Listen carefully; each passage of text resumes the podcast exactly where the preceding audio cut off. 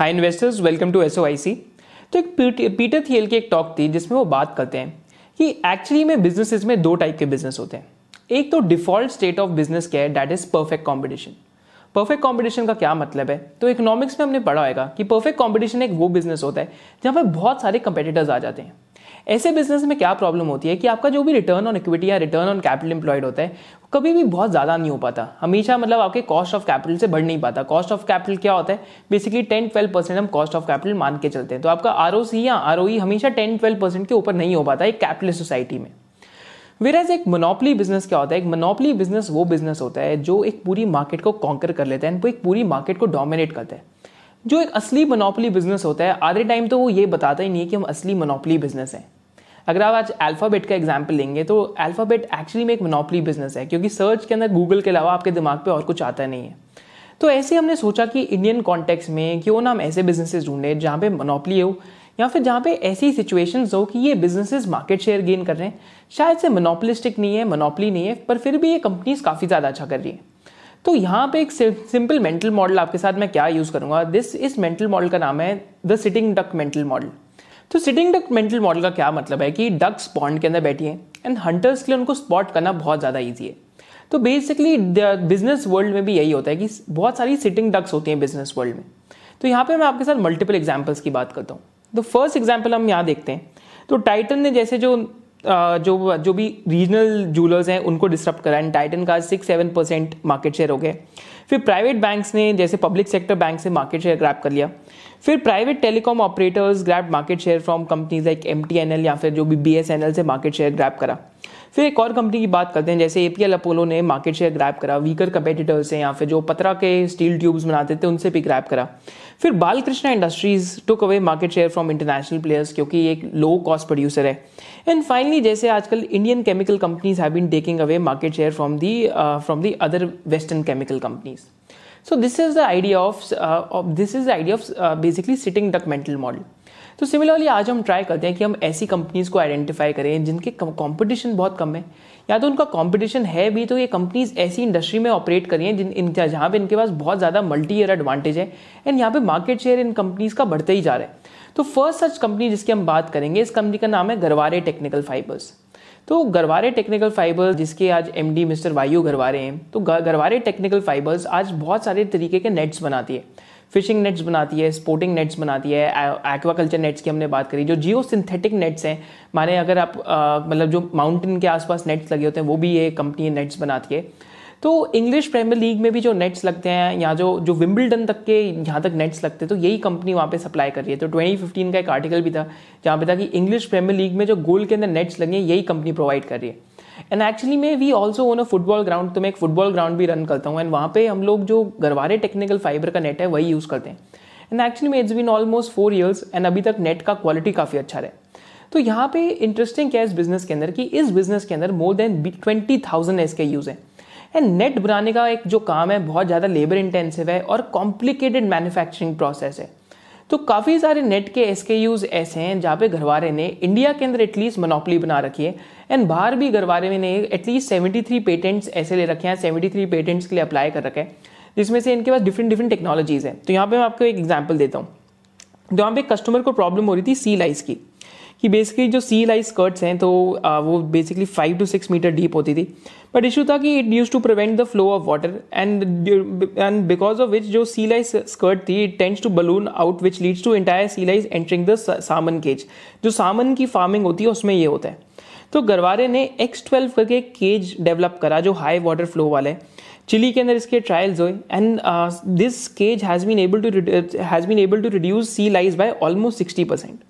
सो again ऐसे ही गरवारे का अगर आप यहाँ पे कस्टमर बेस देखते हैं तो यहाँ पे आप देख सकते हैं कि साउथ अमेरिका में जितने भी मेजर जितनी भी मेजर फिशिंग कंपनीज हैं या जितनी भी मेजर एक्वाकल्चर कंपनीज हैं they are customers of Garware.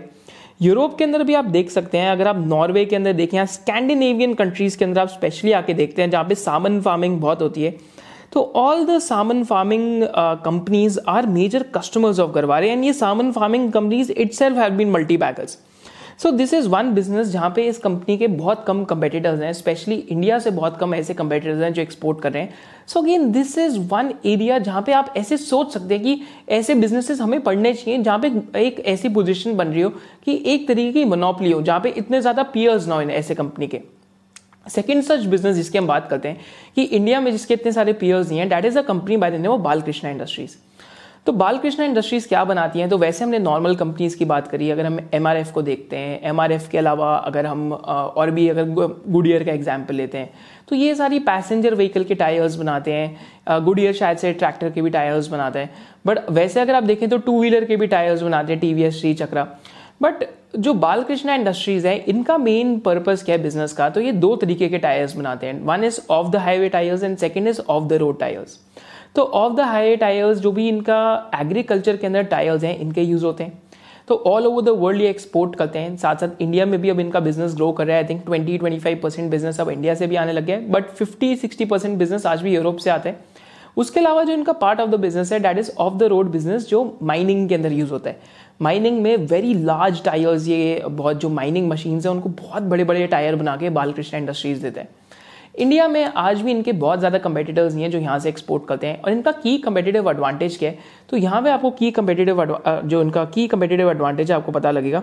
तो सिंपली आप देख सकते हैं ईबिट मार्जिन बालकृष्णा का, तो ये twenty twenty twenty twenty one का डेटा है, तो आप देख सकते हैं सत्ताईस परसेंट के आसपास का है. ये बीच में तीस इकतीस भी गया था, अभी रॉ मटेरियल हाइक चल रहा है तो बीच में बीस बाईस भी आ गए क्योंकि रॉ मटेरियल प्राइसेस बहुत बढ़ गए.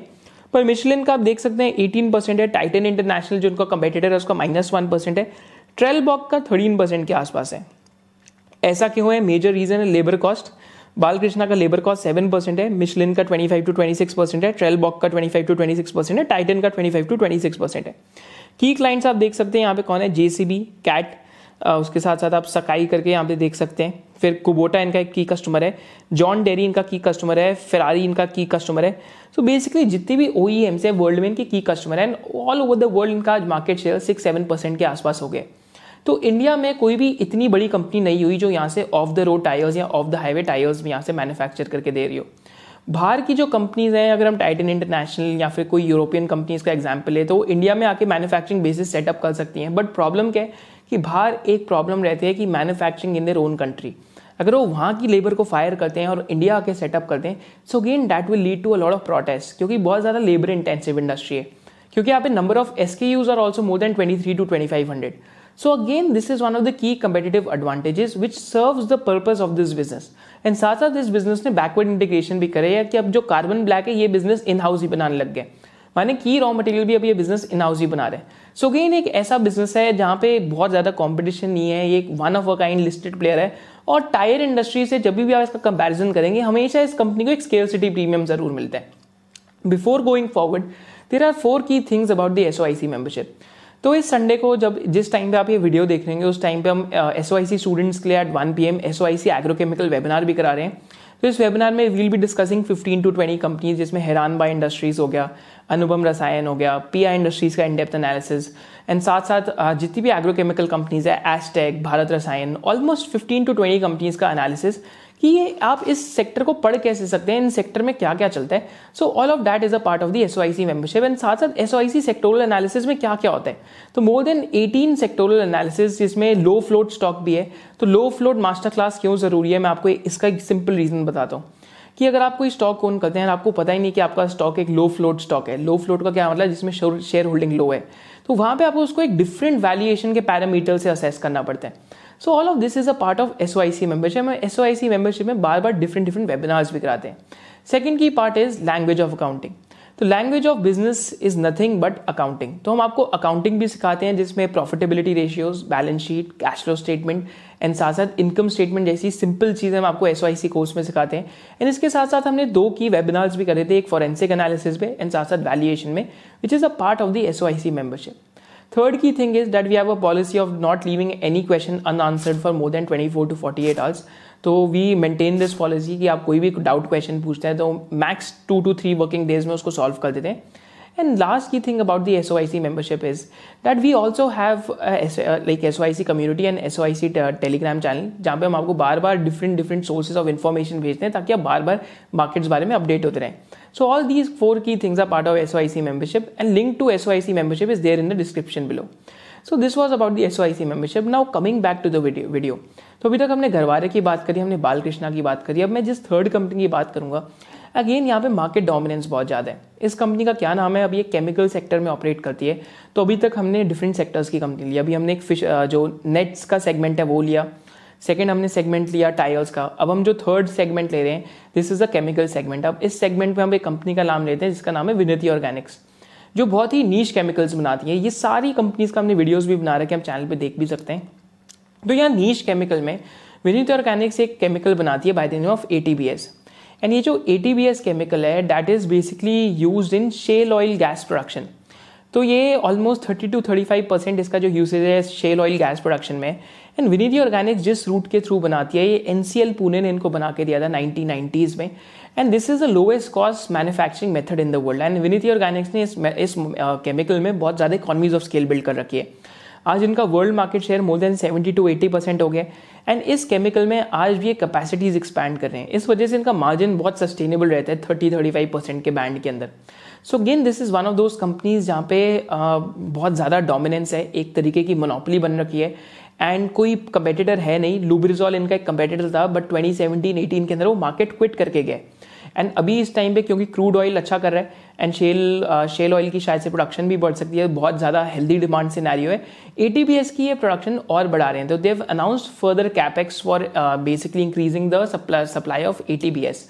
So again this just gives us an indication, जब आप एक तरीके के uh, मैं ऐसा बोल सकता हूँ कि जब आप एक तरीके के किंग बन जाते हो एक जगह के, तो वहाँ पे जो भी ग्रोथ आएगी वो सारी ग्रोथ आपको ही मिलते रहती है. सो विनिति ऑर्गेनिक्स एक इसका एग्जाम्पल है. बट यहाँ पे ड्रॉबैक क्या रहता है? अगर ग्रोथ लिमिटेड हो जाती है तो उससे ज़्यादा आपकी ग्रोथ नहीं आ पाती. तो ये ग्रोथ के अंदर शैलो सिक्लिकलिटी रहने लग जाती है. बट विनिति ऑर्गेनिक्स इस चीज़ का एग्जाम्पल है. एंड अगर हम यहाँ विनिति का देखते हैं तो ओवर द ईयर्स इन्होंने बहुत टाइप्स करे हैं. जैसे आई बी बी के लिए इन्होंने आई एफ पी फ्रांस के साथ टाइप करा, ए टी बी एस में एन सी एल पुणे के साथ टाइप करा टेक्निकल नोहाव के लिए, आई बी के लिए आइसोब्यूटिलीन के लिए Saipem S P A Italy के साथ टाइप टाइप करा, P T B T P T B B A के लिए आई आई सी टी हैदराबाद के साथ करा.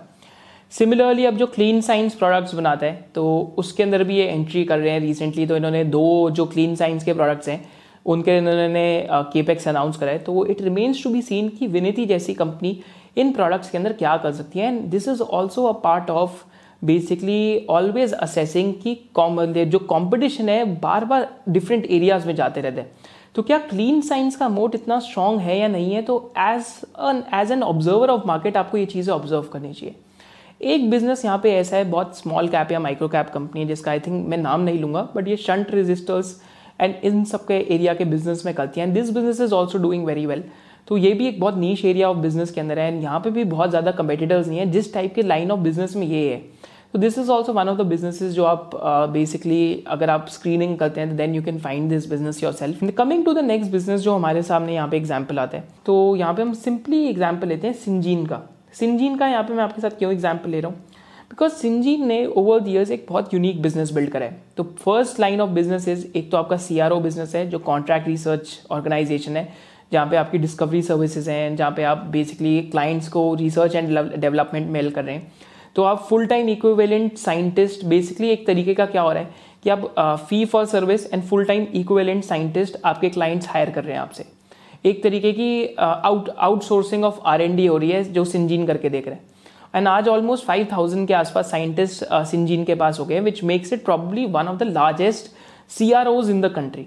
But Syngene one of a kind business model क्यों बन जाता है? बिकॉज इनके पास जो dedicated R N D centres हैं, जो एक इनका बी एम एस के साथ चल रहा था जो ऑलमोस्ट uh, पहले ट्वेंटी ईयर्स का कॉन्ट्रैक्ट था, अब टेन ईयर्स के लिए और एक्सटेंड हो चुके हैं. एंड फोर्टी परसेंट के आसपास से लैब का एरिया बढ़ गए. एमजिन के साथ भी इनका जो बेसिकली ऐसा एक सेंटर लगा हुआ है.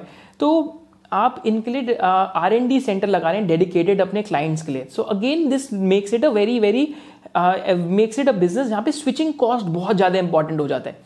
कि अगर मैं अपने बेसिकली अगर मैं ऐसा ऐस, ऐसी लैब लगा रहा हूँ इंडिया के अंदर आके जो सिंजीन ऑपरेट कर रहा है, बट एक तरीके की लैब मेरी है, बट मैं सिंजिन को फुल टाइम इक्विवेलेंट या फी फॉर सर्विस दे रहा हूँ उनके साइंटिस्ट के लिए, then that makes Syngene indispensable, एक तरीके का बहुत इंपॉर्टेंट पार्ट ऑफ बिजनेस हो जाता है। फिर थर्ड पार्ट ऑफ बिजनेस क्या है, यहाँ पे मैन्युफैक्चरिंग आ गया। अब तो केमिकल एंटिटी माने जो जो भी आजकल हम दवाइयाँ खाते हैं, जो केमिकल दवाई खाते हैं हम, तो न्यू केमिकल एंटिटी वाला जो बिजनेस है, जो भी न्यू जो जो भी न्यू दवाई डिस्कवर होती है केमिकल फॉर्म में, उसका मैन्युफैक्चरिंग अभी स्टार्ट हो रहा है। बट जो न्यू बायोलॉजिकल एंटिटी वाला बिजनेस है, डैट इज बायोलॉजिक्स की मैन्युफैक्चरिंग का, उसका भी एक प्लांट इन्होंने एफ आई ट्वेंटी टू में लगाया है, C G M P one इन्होंने लगाया है। बट जनरली क्या होता है बायोलॉजिक्स uh, के बिजनेस में कि पहले छोटे प्लांट लगते हैं twenty to seventy million dollars के, पर उसके बाद अगर हो सकता है two hundred to five hundred million dollars के कैपेक्स होते हैं, बट नो वन नोज कि अगर वो होएगा या नहीं होएगा। But again there are multiple optionalities which which make this one of a kind business कि एफ आई twenty four twenty five onwards यहाँ पे ऑपरेटिंग लेवरेज भी हो सकती है। But again this is something as a retail investor जो आपको खुद को पढ़ के देखना चाहिए कि टाइप ऑफ क्लाइंट्स इनके पास जो हैं, टाइप ऑफ सर्विस जो ये प्रोवाइड करें अपने क्लाइंट्स को, एंड इनके मार्जिन किस टाइप के हैं, इनका कैश फ्लो किस टाइप का है, C F O to EBITDA इनका किस टाइप का है। तो these are some things that you should study. So ये तो हमारा एक और टाइप का बिजनेस था जो हमने बात करी वन ऑफ अ काइंड में सिंजी। अब हम बात करते हैं ऐसे बिजनेसेस की जो इस टाइम पे शायद से खराब फेज की तरफ से जाएंगे, बट खराब फेज में ही इन बिजनेसेस को पढ़ने का मज़ा आता है। तो फर्स्ट बिजनेस जो मार्केट लिंक्ड बिजनेसेस हैं, तो हमने एक वीडियो भी बनाई थी जिसमें हमने बात करी थी सेक्टर्स जो मैं इस टाइम पे पर्सनली अवॉइड कर रहा हूँ।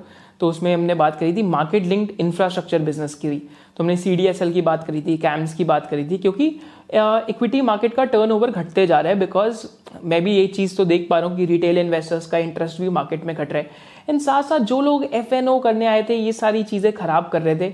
अच्छा भी हुआ है थोड़ा सा कि उनका इंटरेस्ट घटा ही है मार्केट से, क्योंकि घर वर को बर्बाद करने से तो बेटर है कि आप मार्केट से दूर ही हो जाएं। आपको छोटा लॉस हो वो बेटर है, लेवरेज लेके लॉस करेंगे तो फिर शायद से और ख़राब हो जाएगा आपके लिए।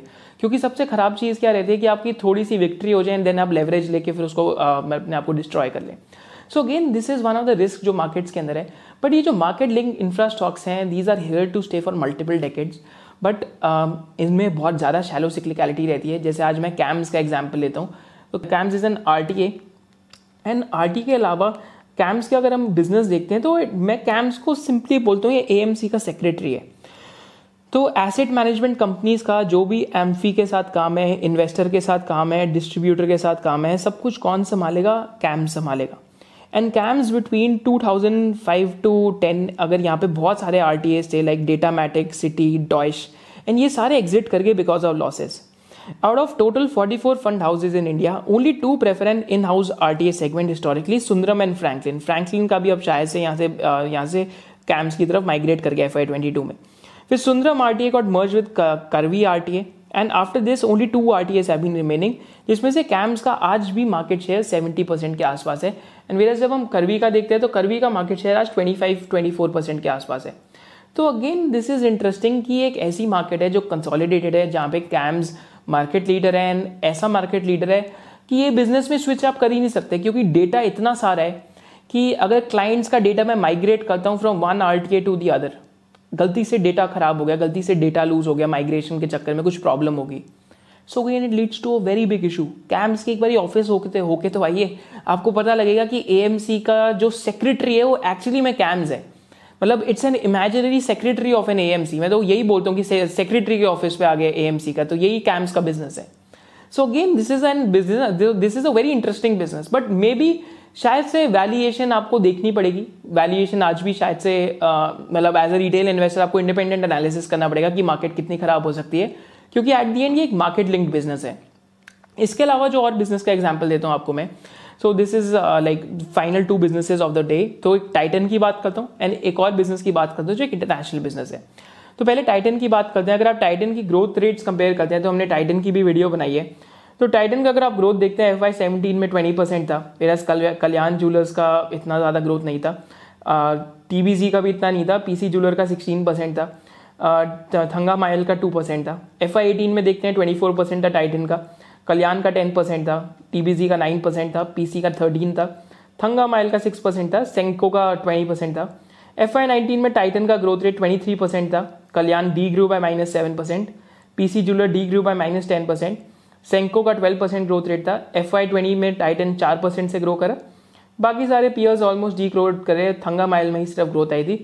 But again that just gives you an example कि टाइटन का ग्रोथ रेट एटीन परसेंट है, वेरस नियरेस्ट जो हाईएस्ट पेयर है उसका ट्वेल्व परसेंट है. तो टाइटन इज अ कंपनी जो तनिष्क का जो ग्रोथ रेट है ओवर द इयर्स एक्सेलरेट ही करे. तो कंजम्पशन या फिर कंज्यूमर स्टॉक्स में आपको यही चीज़ देखनी है कि category leader, double digit volume growth, proof of concept is established and साथ साथ स्केलेबिलिटी कि आप हर जगह उसको स्केल करते पा रहे हैं. एग्जाम्पल यहाँ बी टू बी बिजनेस में वरुण बेवरेजेस का हमने पहले भी डिस्कस करा था कि आप पेप्सी का eighty five percent market share India में आप मैन्युफैक्चर कर रहे हैं. तो आज अगर आप स्टिंग पीते हैं तो आप ये जरूर याद रखिए वरुण बेवरेजेस को बिजनेस दे रहे हैं. अगर आप गेटोरेड पीते हैं तो आप वरुण बेवरेजेस को बिजनेस दे रहे हैं. अगर आप इस टाइम पे पेप्सी पीते हैं तो वरुण बेवरेजेस को बिजनेस दे रहे हैं because eighty five percent Varun Beverages manufacture करते हैं. सिमिलरली एक और एग्जाम्पल आपके सामने मैं लेता हूँ यहाँ पे, तो that is of Vedant Fashions. तो वेदांत फैशंस का जो नियरेस्ट कंपेटिटर है, सो वेदांत फैशंस एक्चुअली हमारी जो नेक्स्ट वीडियो एक्चुअली जो जो वेदांत फैशंस है उसी उसी के ऊपर होने वाली है. बट वेदांत फैशंस में अगर आप कंपैरिजन देखते हैं तो नियरेस्ट कंपेटिटर का जो ईबिटा मार्जिन है वो सिर्फ नाइन परसेंट है, वेराज उसका भी uh, जो यहाँ पे रोसी है twenty nine twenty eight percent के आसपास है. पर nearest competitor I think pan India में सा, साड़ीज में ज़्यादा है. अगर आप आरपीएल का मार्जिन देखते हैं तो सिर्फ फाइव परसेंट के आसपास है. So again that just gives you an idea जब जब हम मान्यवर की बात करें तो किस टाइप का कंपेटिटिव एडवांटेज बिल्ड कर रखा है कंपनी ने, क्योंकि आज आरओसी भी मान्यवर का more than sixty seventy percent जा चुका है. सो नेक्स्ट बिजनेस एनालिसिस भी मान्यवर पे है. So again a category which is unorganised, first mark tick mark. Second thing is a category जहाँ पे लार्ज ग्रोथ अपॉर्चुनिटी है, tick mark. A category where आप वॉल्यूम ग्रोथ आपकी डबल डिजिट आ सकती है, पॉसिबिलिटीज हैं, लास्ट टू ईयर से पता नहीं हुआ नहीं हुआ because of covid and stuff. But a category where is there a right to win, तो डैट इज अ क्वेश्चन जो रिटेल इन्वेस्टर्स को खुद सोच के आंसर करना पड़ेगा. तो हम तो आपको वीडियो में बस ये एजुकेट ही कर सकते हैं बिजनेस के बारे में. So this was about the Indian businesses. Finally अब हम एक फॉरेन बिजनेस के बारे में बात करते हैं. तो name of that business is evolution gaming.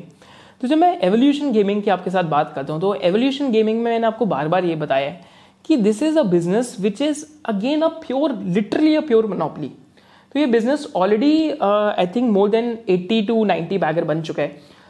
पर ये बिजनेस क्या करता है कि एक जो गेम ऑपरेटर्स हैं, तो एवोल्यूशन एक ऑनलाइन कसिनो चलाता है. तो basically it develops, produces, markets and licenses fully integrated online casino solutions to game operators.